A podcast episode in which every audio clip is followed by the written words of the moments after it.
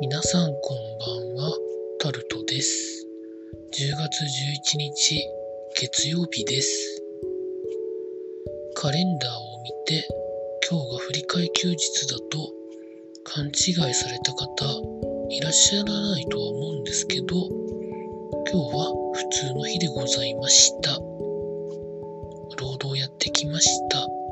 皆さんいかがお過ごしになっていらっしゃいますでしょうか今日も時事ネタからこれはと思うものに関して話していきます。岸田総理は多分代表質問での質問の中で答えたと思うんですけど、経済政策に関して成長も分配もやりたいというふうに言ったということが記事になってます。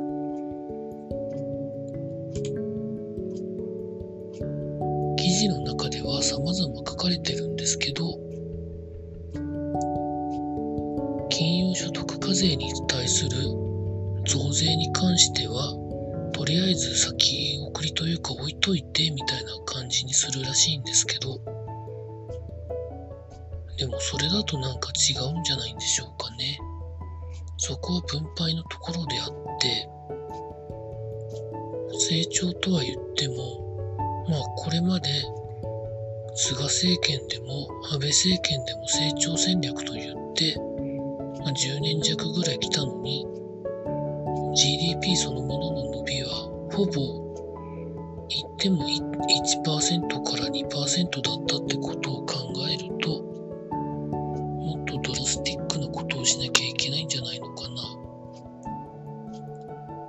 GDP の6割ぐらいに当たる消費のところに手こ入れをするのが一番効果的じゃないのかなと思うんですけどね。方法はいろんな方法があると思うんですけど、そこら辺に関しての提案がないとなかなか押しづらいですよね。続いて、自民党で会食で離党した人がいたんですけど、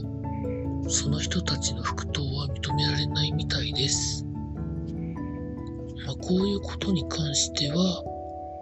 以前から言われていたことを、まあ、守ってやってるのかなというふうにも思うんですけど、まあ、今後選挙でどうなるんでしょうかね。で、直近で言うと、立憲民主党の国会議員の方が、北朝鮮の問題に関して、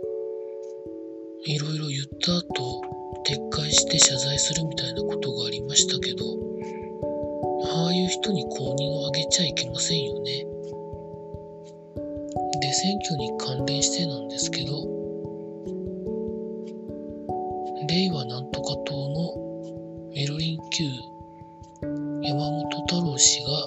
東京8区にいきなり出馬するというふうなことを言ってましたが、撤回したということが記事になってます。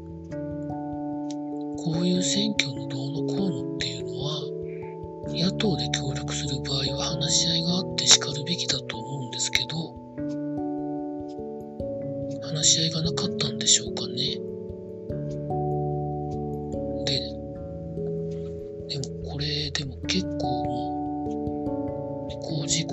近いところで言うと、早く調整しないとめんどくさくなりますよね。続いて、NTC 西日本、東日本のドコモ優遇禁止という方針が総務省から出されるかもしれないということが記事になってます。でもそういう方針を出す予定なんだったら、ね、ドコモを吸収して子会社にしなくてもよかったんじゃないのか、その許可を出さなければよかったんじゃないか、NTT との西日本、東日本の一部の株を持ってるんだから、ね、そういう決議に反対できたんじゃないか、というふうにも思うんですけど、よくわかんないですよね。続いて、経済のところに行きますと、イングランドの投資会社が家庭教師のトライを買収するということが記事になっています。イングランドの投資ファンド CVC キャピタルパートナーズが家庭教師のトライを手掛けるトライグループを2000億円程度で買収するということが分かったと。買収後はコロナウイルス関連で需要が拡大しているオンライン教育を充実させて受講生を囲い込むと現在トライは非上場なんですけど3年から4年後に上場させて利益を取りたいなという考えだそうです。まあどうなんでしょうかね。可能性があるから多分買収するんでしょう、現経営陣との話し合いとかうまくいってるんでしょうかね。続いて、東北のお米の値段がかなりまずいことになっていて、衝撃が広がる現場ということで記事になってます。主要銘柄全てで前年を下回っているということで、主な原因は業務用に使われるお米の需要が低迷して米余りに歯止めがかからないということらしいです。難しい問題ですよね。昔なら国がこういう時は介入するんですけど、こういうところに今国とか介入しないんでしょうかね。なんてことも思います。続いて、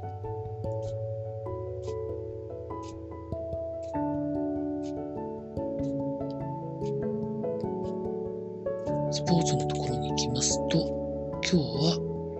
プロ野球のドラフトが夕方あたりから行われておりました。さまあ、様々な選手がドラフトで指名されてということなんですけど、かなか1位のところしかニュースにならないので、まあいろいろあるのになとは思うんですけど、まあ、今シーズンで今回で言うと、1位、1位指名で重複した選手が2人ですかね。4球団で1人、2球団で1人という感じだったんでしょうか。6球団が単独指名をできたということで、まあ、それぞれ戦略があったんでしょうね。まあ、とある放送局で今年も関連番組やってましたけど、見る気にはならなかったですね。あとは面白いのが、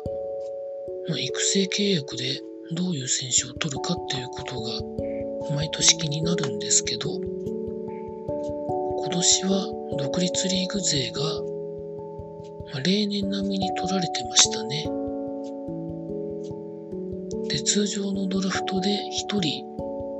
熊本の選手が取られてましたね。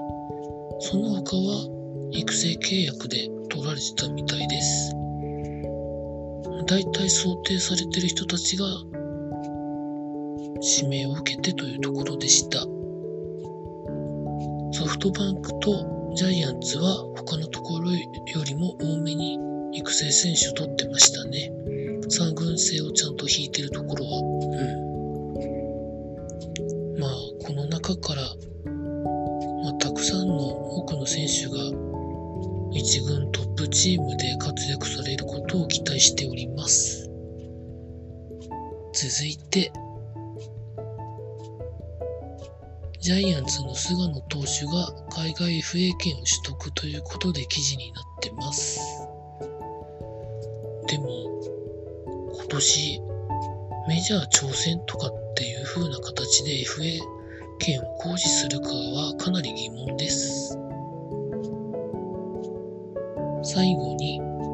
サッカーのワールドカップアジア最終予選をやっている